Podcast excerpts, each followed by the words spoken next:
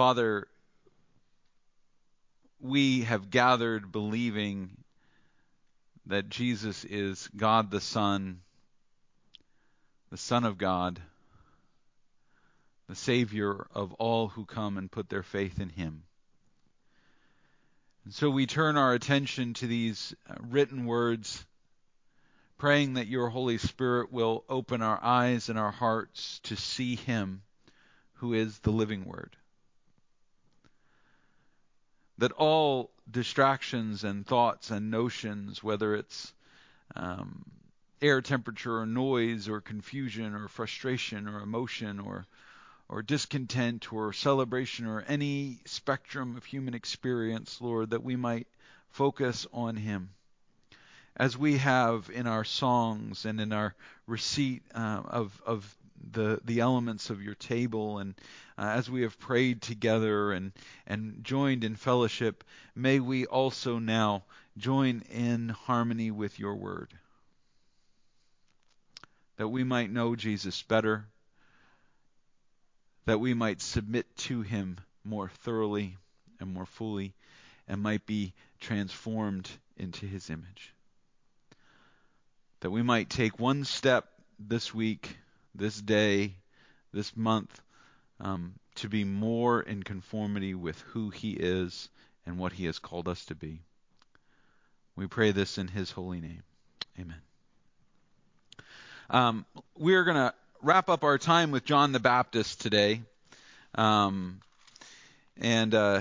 If you've been following along, John is a bit of a weirdo.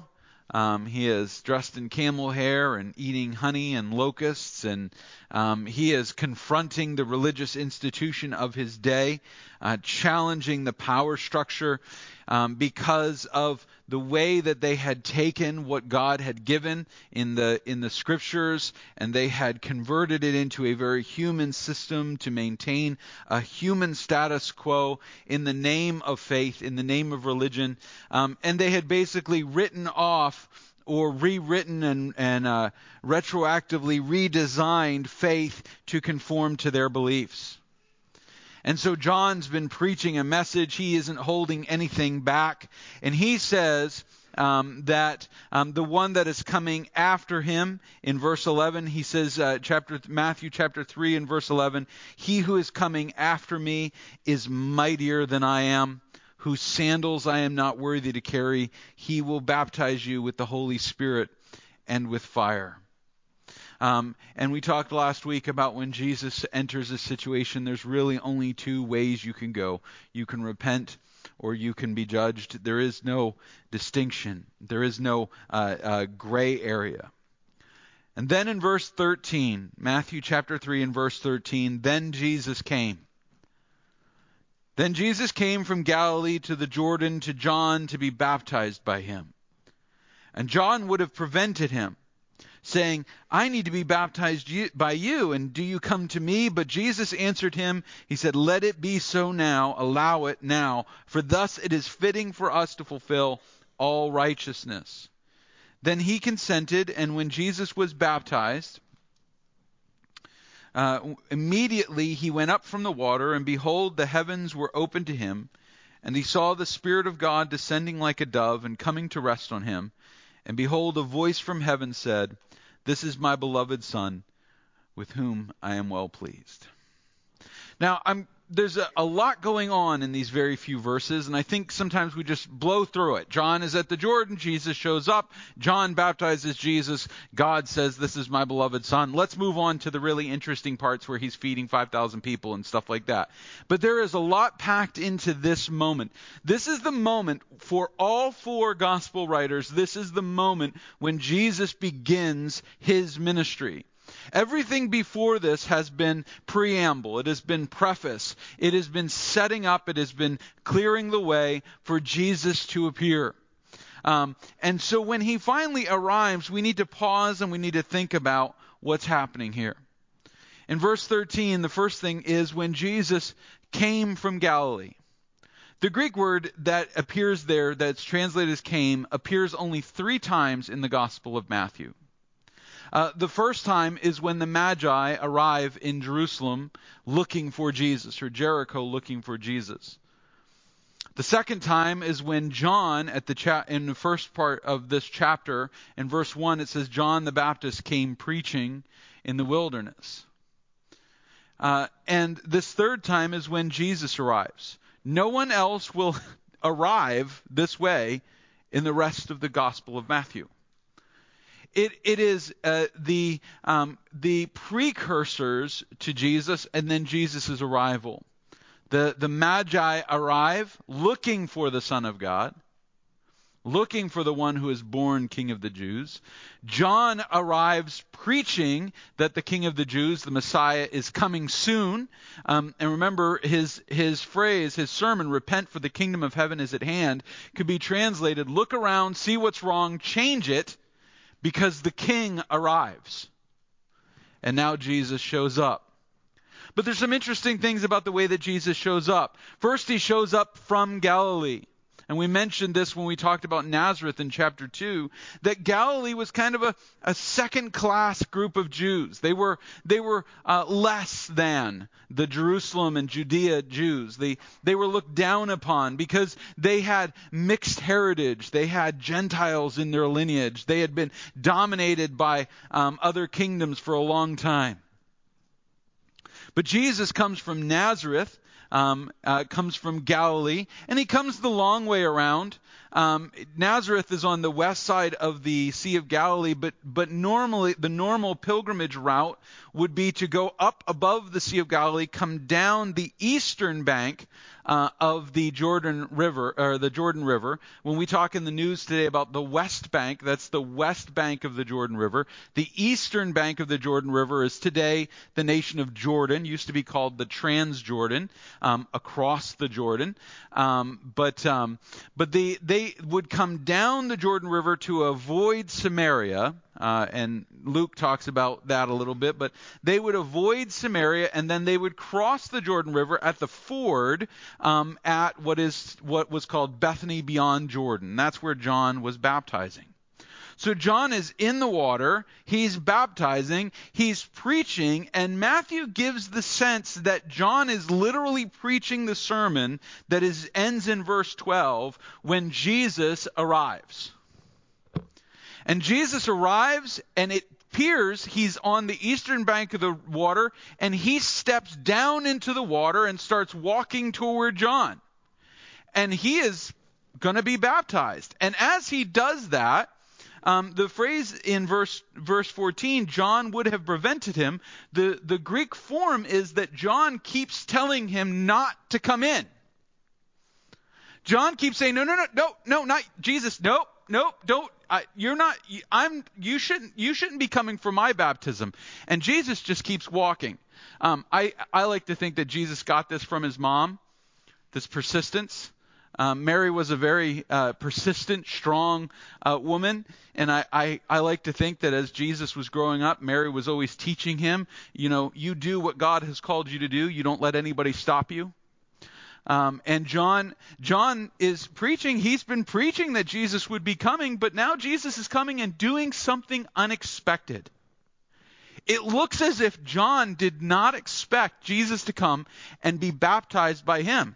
Jesus was going to show up and he was going to be the Messiah, and John, I guess, was just going to hand things over to him, and Jesus keeps coming. And so you have this moment, and we know from the Gospel of Luke that these guys are cousins, all right? So John sees Jesus coming and go, okay, good, it's time for Jesus to take over, and Jesus is getting in the water, and he keeps getting deeper, and John's saying, no, don't. And Jesus says, you have to allow this. Let it be so now, in verse 15. He says, you have to allow this to happen. You can't resist what God is doing here. He says, it is fitting for us to fulfill all righteousness. I always find it interesting.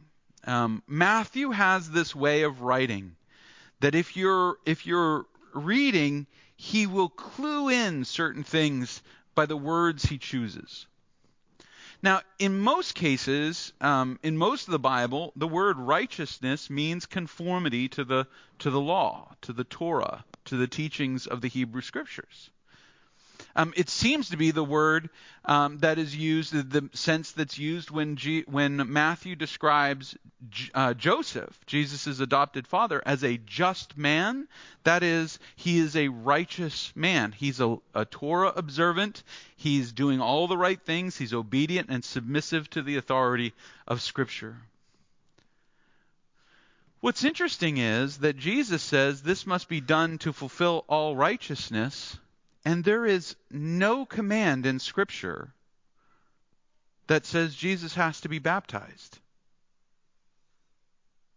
There is nothing in Torah that says in order for Jesus to be a prophet or a priest or anything like that, that he has to be baptized by John. So what is Jesus talking about? What does he mean? Jesus has a fundamental understanding of the righteousness of God that is not just following all of the rules that are spelled out, but the very heart and will of God. Now, the heart and will of God are never out of conformity with the Word of God, but righteousness is more than just doing the minimum of meeting the requirements and the rules. Jesus actually illustrates this later on in his ministry when a rich young ruler comes to him and he says he wants to be one of Jesus' disciples. And Jesus says, great, keep all the commandments. The rich young ruler says, I've kept all the commandments since I was a kid. He says, I've got it down. I have followed every single rule. And Jesus says, well, now give away everything that you have. And the man goes away weeping. And why does he go away weeping? Because he thought that righteousness was defined by the rules. Now the righteous follow the rules, but righteousness is not defined by the rules. People who sit around trying to get together a list of rules that satisfy the criteria of righteousness, those are the same people who tend to develop loopholes in the rules so they can get away with stuff that they know isn't right. All right? I mean, isn't this in the nature of humanity? If we can solidify the rules, then we can figure out what we can get away with. I was a elementary school supervisor for 1 year in a Christian school. Let me just tell you, by the way, there are few kids, blocks of the population better at reading the rule book and finding loopholes than kids in Christian schools. And it's one of the problems of having a Christian school is that Christian schools by necessity have to codify what it means to be moral and ethical in a rule book. And when you say to a kid, well, I know that's not exactly what the rule says. Let me, even beyond the elementary principle thing, let me scroll back a little bit to when I was a high school English teacher before they were crazy enough to put me in charge for a year. The Christian school I went to, we had a very simple rule that girls, female students, were allowed to have earrings and guys were not, okay? All right, you know, hey, agree or disagree, that's the way the rule was, okay? And they were allowed to have 2 earrings in their ears, all right? They were allowed to have 2, and the way the thing was phrased was they were allowed 2 piercings. And it did not say ears.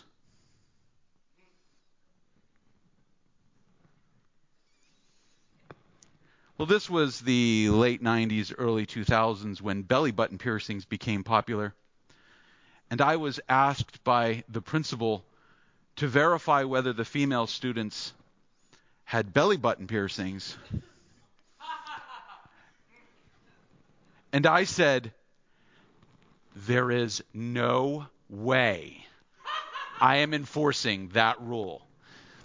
I'm not going to walk up to a teenage girl and ask her if her belly button is pierced. Negatory. Sorry, faulty communication.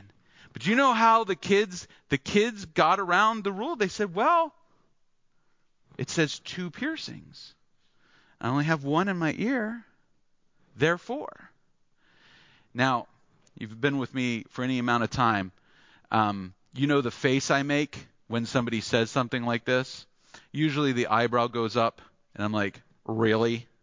That's my response. I got that from the female female person that they had involved with these kids. My mom used to do it too, but she would just look at them and go, "Really, that's the argument you're going to make? That's really where you're going with this?" But we like to have rules, right? We like to have rules because if we have rules, we can find the exceptions. How many have ever played Monopoly with somebody who likes to find loopholes? They're the reason that Monopoly takes 3.5 years to finish a game. If you play Monopoly by the rules, a game of Monopoly should not take more than an hour. All these dumb house rules people come up with, and they play forever and ever and ever. People love to find loopholes. They love to find gamesmanship. Jesus says this is not what righteousness is. Righteousness is greater. He goes, there's no command for me to be baptized, but I'm going to be baptized because this is the baptism of repentance for the coming of the kingdom. And if the king is not in conformity with the righteousness of the kingdom, we have a problem. So Jesus says, you better let it go. Now, what's really interesting is right at this moment, this is the moment when Jesus takes over. Up until this point, John has been the public preacher. Everybody's been listening to John preach. Isn't it great? He's wonderful. Camel hair, leather belt, locusts and honey. Repent for the kingdom of God is at hand. This is fantastic. This is good for merchandising. There's people selling John the Baptist sweatshirts, memorial camel hair shirts. They are all excited about John funneling proselytes and pilgrims into Jerusalem. And as they come into Jerusalem, they're hearing about the great preacher. Everything's fantastic. But in this moment, Jesus reveals who's really in charge of this situation. John is saying, no, no, no, no, no. And Jesus says, this is God's will. Make it happen. And John says yes. Right? Then in verse 16, when Jesus was baptized. And this is a moment when Matthew uses language to his advantage. He says, when Jesus was baptized, immediately he went up from the water. I'm going to read the rest of this. But that word immediately is the same word that is used to translate in verse 3, prepare the way of the Lord and make his paths straight. The word straight is the same word that's translated immediately here. This is the moment when the Messiah is declared by John the Baptist, and he is declared by God himself. This is the making the way, preparing the way of the Lord, making his path straight. John was actually resisting his job to declare Jesus as the Messiah. Jesus says we have to fulfill all righteousness. John submits. He baptizes Jesus. When Jesus comes up out of the water, when it is immediate happens, when he comes up out of the water, he went up from the water, and behold, the heavens were opened to him. And he saw the Spirit of God descending like a dove and coming to rest on him. Now again, Matthew borrowing language from the Hebrew Scriptures. In the creation story, when God creates the heavens and the earth, the waters are split for the new creation. So Jesus splits the water, God splits the heavens, and together they declare Jesus to be the Son of God. All of creation funneled down into one point, standing in for all of creation, Jesus being incarnate, being a man, walking among us, and now at this moment, fulfilling all righteousness, coming out of the water split, the heavens split, the Spirit of God descends. And then God the Father speaks. This is Matthew presenting to us the Trinity. That God the Son is in the water. God the Spirit descends. And God the Father speaks. You say, why do we call him God the Father? Well, Jesus calls him Father, so we're in good shape. But because of this moment, this is my beloved Son with whom I am well pleased. There are many people who misunderstand this language to say, well, Jesus wasn't really God's son until this moment. It's called adoptionism, is the doctrinal belief. They believe that Jesus was just a regular everyday person until this moment when he was baptized. The Spirit of God descended on him and made him something else. He was endowed with sonship. That's not actually the language that's being used here. This was the language, this phrase, "This is my beloved son with whom I am well pleased." This is the language you would use to publicly pass the mantle to your son, biological or unbiological. Under Roman law, you could have as many sons as you wanted. You could have as many daughters as you wanted with as many women as you wanted.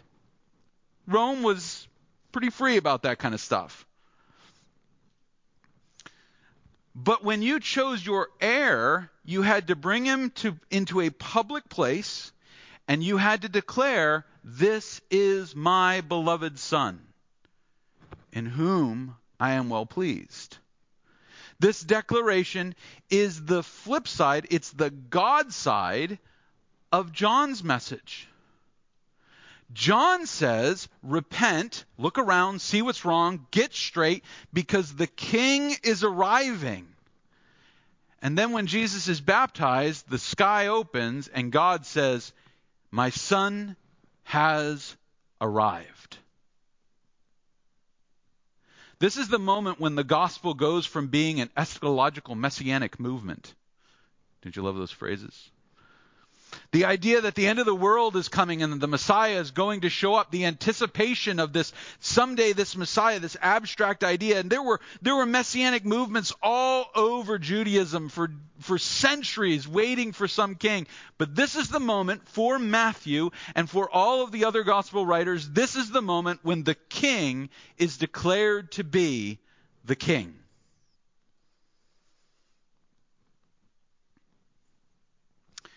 Jesus is recognized as the Messiah by the last of the prophets, John the Baptist. He fulfills all righteousness of the law. So Jesus will later say, think not that I've come to abolish the law and the prophets, but to fulfill the law and the prophets. And throughout Matthew's gospel, he will show himself to be a fulfillment of the law and the prophets. So he is recognized by the last of the prophets, he fulfills the law, and then God himself declares him to be the Son of God. This represents a seismic shift of the authority over faith. If we, as followers of Christ, truly believe that Jesus is the Christ, is the Savior, is the Son of God, there has to be a seismic shift of authority in our thinking, in our minds, in our spirits. Too often we Christians become very comfortable thinking of being a Christian as being basically following the rules, a set of rules and a bag of tools. All I have to do is just maintain the bare minimum and I pass. Does it bother anyone, by the way, that somebody going through med school who gets C's is still a doctor? Don't you want a doctor that got A's? We want somebody that he was like, well, I was fair to middling on diagnosis. Let's see what's wrong with you. I got C+. Shouldn't be a problem. That's a leg. I know that much. You feel really good. And some of you have had doctors that you really want to ask for their transcript, right? Like we've all had those. I had a doctor one time. I was headed to Honduras. I had to go get some vaccinations. And the doctor sat down and we were talking about it. And he started listing the vaccinations I needed. And because I had been on the State Department website, done my research, I knew there was a vaccination I needed. And there were a few that were required. And he never mentioned the one that I needed. And so I suggested to him, do I need this? Right? And he literally said to me, I'm not sure. Let me go check. I don't feel good about that. I don't feel good about that, that was like the time my dad was having a surgery and the surgeon came in and he goes, well, I've never done this before. And we were like, what? And then he left. That was amazing. That was the time I was in Boston for like 12 hours wearing a mask because Cambridge required you to wear a mask outside. We Christians, we like to have the bag of tools, the set of rules, do the bare minimum to get in. But there should be a seismic shift of the authority over our lives when Jesus arrives. When you came to faith in Jesus, it was not just adding him on top of everything else that you are. He is just the last 3% of what you needed to be righteous before God. That is not what Jesus does. Jesus did not come and die on the cross and be raised from the dead to top off your righteousness, to give you just enough to get through the thing. He came to declare himself victor over death, sovereign over life and death, the judge of the quick and the dead, the righteousness of the law, the fulfillment of the prophets, the Son of God, God the Son, the eternal and always ruling and sovereign Lord of Lords and King of Kings.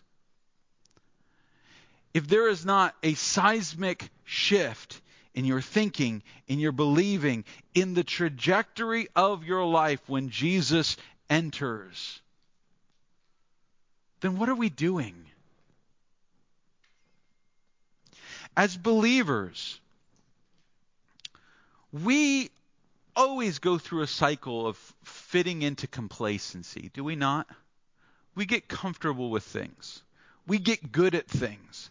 I was a pastor's kid. I'm very good at going to church. I get up on Sunday morning almost on autopilot. I get up on Sunday morning. I do the various oblations that have to be done.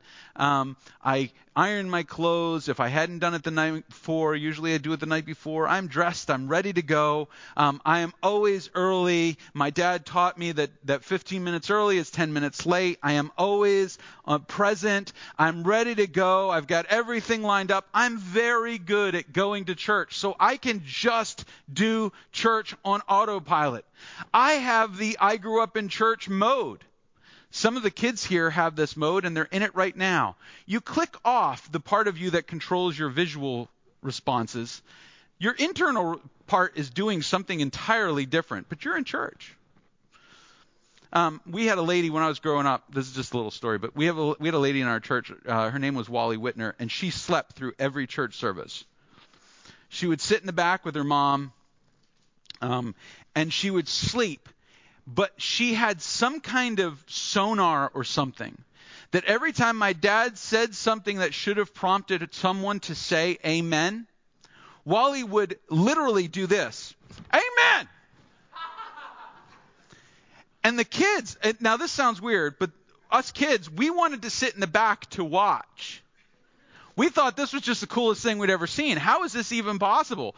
Like, this woman is comatose, but pastor says, and Jesus died for your sins. Amen. We can be on autopilot. And yet when Jesus arrives, he should be shaking us up. You as a believer, you as a follower of Jesus, there should be times when you're studying the scriptures, you're praying, or you're in a worship service, you're in a teaching time, you're in a Bible study, where Jesus shakes the foundations of who you are. And you have to fix the direction you're headed. You can't just leave the car on autopilot. You can't just trust the lane avoidance to keep you in the lane. You have to wake up.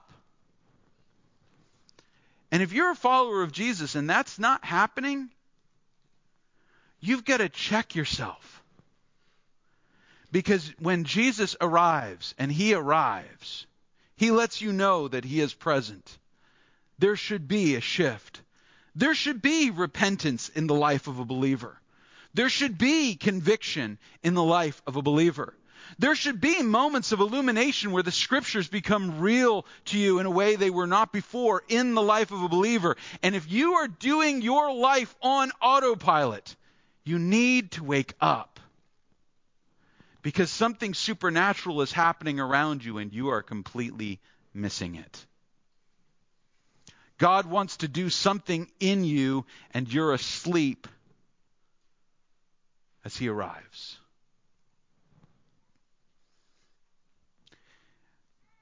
How can we open the door to Jesus? Very quickly, very briefly, we have to find ourselves in John's place. And when Jesus says, "This is righteousness," we have to let it be. We have to let him do what he's going to do. We have to wake up, repent, right? See what's going on, and remember the King arrives. Jesus is going to preach for the next 9 chapters. And all through those 9 chapters, people are going to be listening, they're going to be hearing, they're going to be engaging, and then they're going to stop. And there's going to be a long spiral as even the closest to him become hardened to his work. We as followers of Christ, we have the opportunity when Jesus steps into the waters of our lives, we have the opportunity to see him as our King, our God, the Son of God, our leader, our teacher, our master, and change. But we have to shake off our complacency. We have to be ready to recognize and see when he's at work. I like to think of myself as John. Not that I've ever worn camel hair. That doesn't... And locusts absolutely revolt me. I mean, I don't even eat, like, cooked vegetables, so I don't know how I could possibly handle that. But John says no. Jesus says yes. John says no. Jesus says yes. And John says okay. And gets to see the revelation of the Son of God. You can say no, or you can say yes. You can try to operate on your complacent category motion, or you can open the door to the possibility of the Son of God being revealed and shifting some authority in your life, transforming some things about you, making your spiritual life more alive, more vibrant, and more true, and honestly, just more Jesus focused. Would you join me in a word of prayer?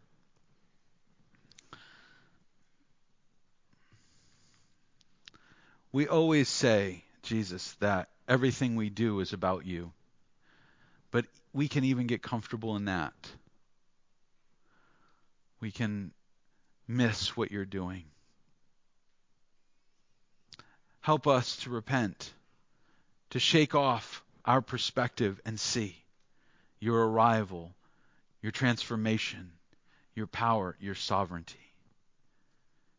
May we always be stepping toward what you would have us to do, seeing your glory, being renewed and revived and challenged and convicted, and always watching for your work in us.